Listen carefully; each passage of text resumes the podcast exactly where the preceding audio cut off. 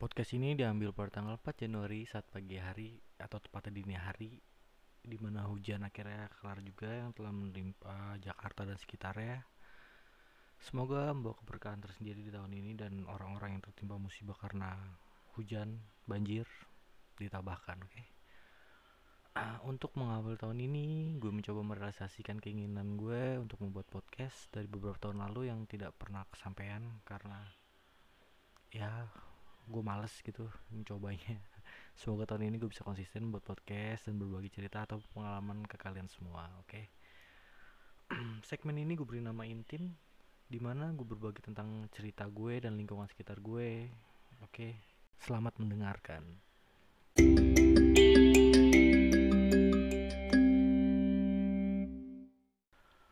Hmm, jika kalian bertanya gue ngapain aja pada saat tahun baru, kayaknya nggak kayak nggak seperti kebanyakan orang yang merayakan dengan membakar kembang api, jagung, ayam gitu.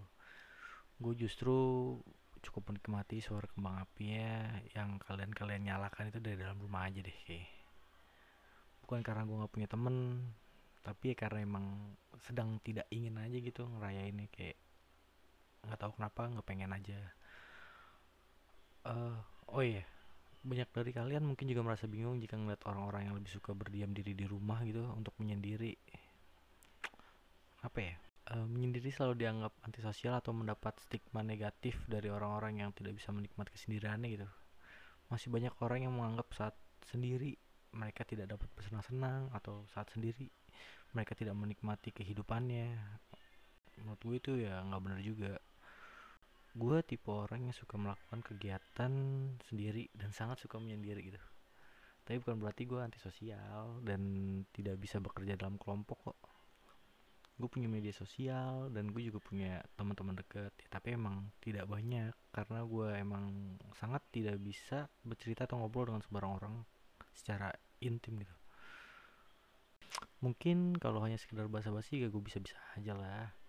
Malah gue condong ke orang yang mudah berbaur berbaur dan mudah bergaul lah. Tapi tapi tapi tapi jika untuk menuju jenjang yang lebih intim, kayaknya nggak semudah itu deh. Gue sangat memilih berteman dalam berteman, ya nggak tahu kenapa. um, Gue tipe orang yang bisa melakukan kegiatan sendiri, jalan-jalan, nonton bioskop sendirian, nongkrong di kafe sendirian, dan banyak hal-hal lainnya lah bisa gue lakuin tuh sendiri, sendiri banget. Apakah gue kesepian? Hmm, sampai saat ini sih gue ngelakuin itu bukan karena kesepian ya, malah sebaliknya menurut gue. Gue ngelakuin itu karena gue ngerasa waktu gue udah banyak tersita untuk orang-orang lain di sekitar gue, sampai-sampai gue lupa untuk mengisi energi dan dengan menyendiri gitu. Jadi gue lupa untuk diri gue sendiri, kayak terlalu banyak waktu buat dihabiskan bersama orang-orang lain. Padahal ya diri sendiri tuh butuh me time, butuh waktu-waktu yang benar-benar untuk ya apa ya, ya menyendiri. Mungkin bisa dibilang gue tipe orang yang introvert. Ya sebenarnya gue juga nggak tahu tipe ini ada atau enggak, entah, tapi kan gue suka ikut tes-tes online gitu kan. Ya gue sih mendapatkan hasilnya tuh sebagai orang introvert. Ya percaya nggak percaya lah sama hal-hal kayak gini sebenarnya. Banyak juga orang yang heran dan sering bertanya, apa sih enaknya ngelakuin hal-hal yang gue sebut tadi itu dengan sendiri atau sendirian. Hmm, menurut gue ya, saat sendiri itu adalah proses lo mengenal diri lo sendiri. Lo jadi tahu apa yang lo tuju, lo jadi tahu apa yang pengen lo kembangin dalam diri lo. Ya lo jadi tahu lah berbagai macam tentang diri lo sendiri. Dan lo juga bisa bercermin ke diri lo sendiri tentang apa aja yang udah lo laluin dan apa aja yang udah lo lewatin untuk sampai ke titik ini. Kan semua hal-hal yang terjadi di hidup ini kan apa ya, pembelajaran dari masa lalu kan. Nah saat lu menyendiri itu lu bisa bercermin, eh, apa aja ya hal-hal yang gue lewatin kok gue bisa sampai ke titik ini. Baik itu hal-hal menyenangkan, hal-hal pahit dalam hidup lu, diputusin pacar, diterima di suatu perusahaan yang lu inginkan. Semua hal itu ya secara nggak langsung bakal berefek ke diri lu sampai saat ini menurut gue. Dan kalau lu mengabaikan itu ya bisa aja sebenarnya lu mengabaikan itu, tapi kan gimana ya, kalau lu bisa melihat apa aja yang udah lu laluin, lu bakal lebih paham sama diri lu sendiri, lu bakal tahu mengapa hal itu terjadi dan lu nggak bakal ngulangin banyak kesalahan yang sama, atau lu tahu trik-trik yang lebih baik untuk mencapai tujuan lo itu. Gue rasa di yang dengerin gue juga nggak mungkin kan nggak ada yang sendiri, pasti juga diantara kalian tuh ada yang suka menyendiri kan. Gue punya pengalaman lucu nih.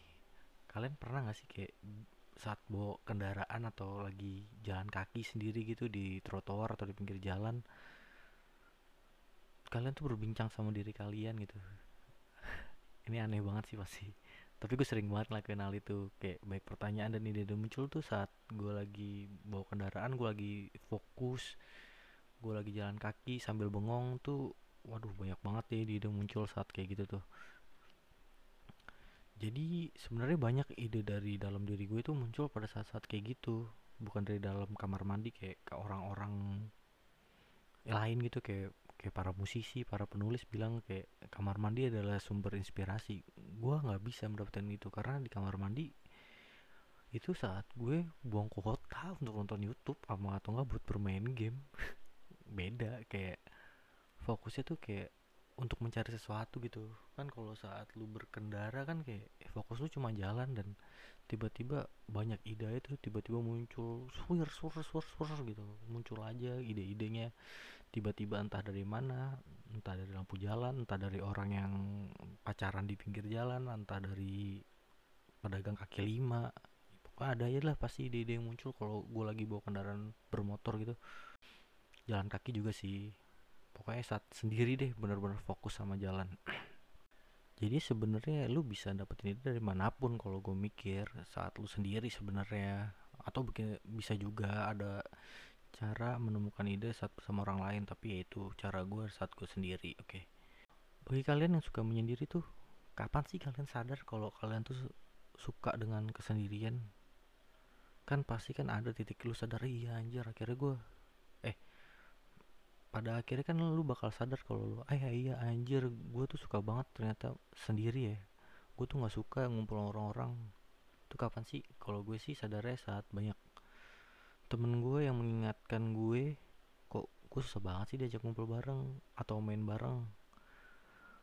Kayak lu kemana aja sih, susah banget, lu anak rumahan banget. Nah di situ tuh gue bersadar kalau gue sangat senang sendiri dan menyendiri. Mungkin awal mulanya karena kebanyakan yang ngajak ngumpul atau ngajak main itu tuh, tuh hanya sebuah wacana gitu, cuma besok kesini ya. Pada akhirnya ya itu cuman sebuah rencana yang gak terrealisasi gitu. Jadi kalau pengen lakuin sesuatu itu yang udah direncanakan orang, kalau nggak mereka nggak bisa ya gue lakuin aja sendiri. Toh nggak ada yang dirugikan kan kalau melakukan semuanya sendiri selain diri gue, dan tidak memberikan harapan palsu juga kepada teman-teman yang lain. Kalau gue ngajak jalan yuk, jalan yuk, terus juga nggak jadiin. Kalau gue sendiri yang mengajak diri gue kan kayak udah gue doang yang bakal nyesel, bukan orang-orang lain. Satu lagi nih, satu lagi nih ya, kalian kan pasti punya tuh namanya grup W A WhatsApp, baik isinya tuh teman-teman geng ataupun teman-teman sekolah. Kan di situ baik banget tuh orang-orang dengan kepribadian-kepribadian unik ya. Ada yang suka nongkrongnya dengan minum-minum kopi, atau ada yang suka jalan-jalan, traveling, keluar kota, atau mencari tempat-tempat bagus untuk foto-foto. Ada juga yang suka nonton bioskop. Apakah kalian tuh satu dari semua eh apakah kalian tuh suka semua hal itu? Kan nggak mungkin kan. Nah kalau gue memilih untuk sendiri juga karena gue nggak mau sedikit di antara baik temen gue itu merasa di nomor dua kan kalau gue nggak ikut ajakan mereka gitu. Ya yeah, namanya orang kan banyak tuh ya, pasti ya yang baper-baper, mudah tersinggung. Ada juga ya biasa aja, ada banyak juga. Tapi karena hal itu gue jadi berusaha bersikap adil aja ke mereka gitu, uh, untuk tidak menanggapi satupun ajakan mereka. Sebenarnya bukan nggak nanggepin, tapi kayak bersikap ya udah. Kalau mereka ngajak secara personal sih mungkin gue bakal berpikir dua kali ya untuk untuk ikut atau tidak. Tapi kalau mereka apa ngajaknya tuh secara kayak di grup gitu tuh gue hmm, sedikit berpikir sih, karena kalau menurut gue kalau diajak personal tuh kayak mereka tuh emang pengen gue berada di sana gitu. Tapi kalau secara grup gitu, secara ya di grup lah, kadang ya gue ngerasa ya asing aja berada di sana. Kayak mereka juga belum tentu ngajak gue beneran, tapi kayak ya udahlah ngajak aja semuanya, yang datang ayo, yang enggak ya udah.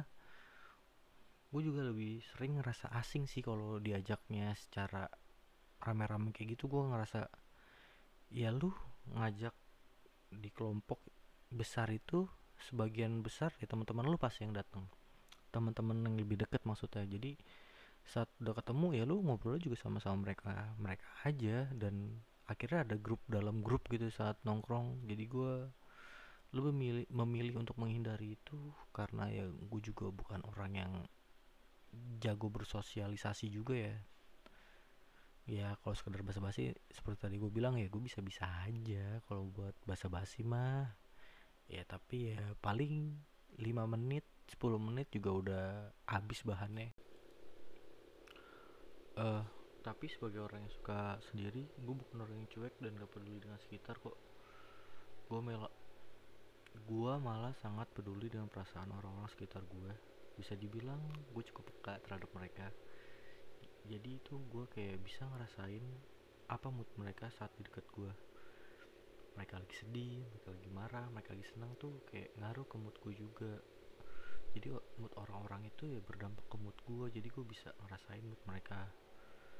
Sepeka itu gue dalam menjalani sebuah hubungan pertemanan maupun hubungan lainnya. Dan gak jarang juga orang cerita sama gue keluh kesah kehidupan mereka, keluh kesah percintaan mereka. Padahal ya gue gak punya banyak pengalaman juga dalam hidup ataupun percintaan ya, mungkin karena gue orang yang suka mendengar orang-orang bercerita kali ya. Jadi gue kayak bisa menangkap inti-inti dari cerita-cerita mereka, terus gue kasih lagi saran-saran itu ke orang-orang yang bercerita sama gue. Dan juga mungkin karena gue juga jarang berinteraksi sama orang-orang, jadi mereka juga ngerasa dihargain saat gue denger dan gue menanggapi cerita-cerita mereka. Ya seperti yang gue bilang, gue tuh suka banget ngambil pengalaman dari orang-orang, tapi gue sendiri nggak suka bercerita karena gimana ya, gue takut banget membebani pikiran mereka dan juga waktu mereka gitu.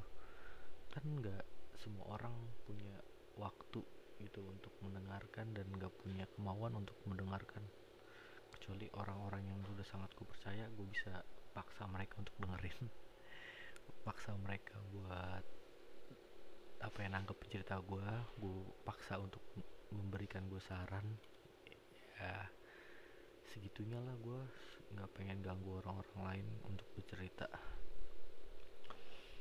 Uh, tadi gue juga bilang gue tuh nggak antisosial sebenarnya. Gue juga punya media sosial, tapi gue sangat jarang untuk memposting sesuatu dalam media sosial gue. Beberapa orang sih bakal sadar kalau gue udah mulai posting atau membagi sesuatu ke media sosial, itu berarti gue lagi berada dalam puncak emosi gue, baik itu marah, sedih, senang, dan lainnya.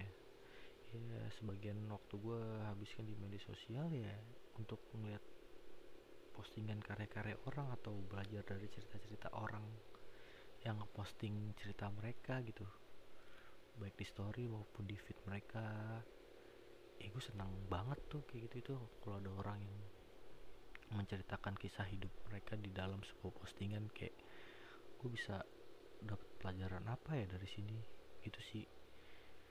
Jadi gue nggak butuh berinteraksi secara langsung terkadang kalau emang nggak dibutuhin banget, cukup ngeliat-ngeliat dari internet aja. Tapi ada sesuatu sedikit yang bertentangan tentang kesendirian gue dan kesukaan gue ini, itu saat gue lagi bermain game sebenarnya. Saat orang yang suka sendiri, menyendiri itu sibuk bermain game yang dia suka, gue malah sebaliknya. Saat gue bermain game, gue nggak bisa bermain game sendirian. Gue lebih suka bermain game bareng sama teman-teman gue. Entah mengapa gue sulit menemukan kesenangan saat bermain game sendiri gitu. Bermain game kan niatnya untuk berbagi kesenangan dan kekesalan bersama ya. Kesal kekesalan dan kesenangan bersama itu kan nggak bisa didapat saat lu bermain game sendirian. Jadi jadi kekesalan dan kesenangan bersama itu bisa didapat saat gue bermain game bareng teman-teman gue. Itu juga yang buat gue nggak bisa diajak berpartner saat teman-teman gue ngajak gue untuk buat usaha bareng. Karena menurut gue ya, untuk menjalankan usaha bersama itu tujuan lo ya untuk merasakan kesuksesan bersama, bukan untuk merasakan kecewaan bersama. Gue sangat-sangat takut untuk memiliki bisnis atau membuka usaha bareng temen-temen gue. Banyak faktor sih. Satu, kayak karena gue takut mengecewakan teman yang udah ngajak gue. Dua, gue takut visi dan misi kita tuh berbeda, walaupun di awal kita ngeliatnya sama nih, tapi kan berjalannya waktu bisa jadi kayak berubah karena detail-detail kecilnya tuh nggak bisa lu jabarkan di awal. Dan ketiga, gue takut nggak sesuai ekspektasi mereka aja gitu, kayak ini mereka mandang gue seperti ini padahal ya nggak seperti itu gitu. Dan nomor empat tuh, saat lu gagal, lu bukan cuman gagal sendiri, lu gak cuman ngelukai diri lu sendiri, lu juga ngelukain orang lain. Tapi kan kalau lu sendiri, lu akan dapet maaf dari diri lu sendiri saat lu gagal, tapi orang lain tuh belum tentu bisa memaafkan lu. Iya, walaupun itu bukan sepenuhnya kesalahan lu ya, kalau misalnya gagal, kesalahan bersama lah, tapi apa hubungan akan tetap sama seperti sebelumnya? Apakah masih ada rasa percaya? Kan belum tentu, pasti ada perubahan walaupun itu kecil. Kalau lu yang ngelakuin kesalahan sendiri, ya mau gak mau lu harus terima dan memaafkan diri lu sendiri untuk memberikan kesempatan berikutnya ke diri lu sampai lu mencapai apa yang ingin lu tuju. Ini beda banget. Jadi konteks untuk berteman dan menyendiri di sini tuh jadi lebih enak gitu kelihatannya kalau lo sendiri. Lo nggak perlu bertanggung jawab terhadap orang lain, lo nggak perlu bergantung pada orang lain. Gue juga tadi baru kayak dapetin quotes gitu ya, kayak senyaman senyamannya lo terhadap orang lain, tempat terbaik untuk pulang adalah diri lo sendiri. Karena sebaik apapun mereka, mereka tetaplah bagian luar dari diri lo. Jadi jaga diri lo sendiri sehingga apapun yang terjadi lo bisa pulang dan bisa menyepi ya. hmm, Jadi inti dari pembicaraan ini apa ya? Aku juga bingung. uh, Mungkin intinya hmm, gak salah kok kalau lo menyendiri dan suka sendiri. Banyak hal positif yang bisa lo dapat selama lo menikmati kesendirian lo sebenarnya. Aku juga gak selalu sendiri kok, juga butuh teman, keluarga dan pasangan. Ya walaupun pasangan ini belum juga ada sampai sekarang. Ya mungkin karena gue malas mencari. Habis sekali yang mencari itu, sekali ketemu gak bertahan lama, ya malas aja gitu. Jir, malah curhat ke hal lain nih. Udah, daripada mancing dari topik, oke, lebih baik gue tutup aja podcast gue kali ini. Terima kasih sudah mendengarkan podcast ini yang kurang lebih dua puluh menitan.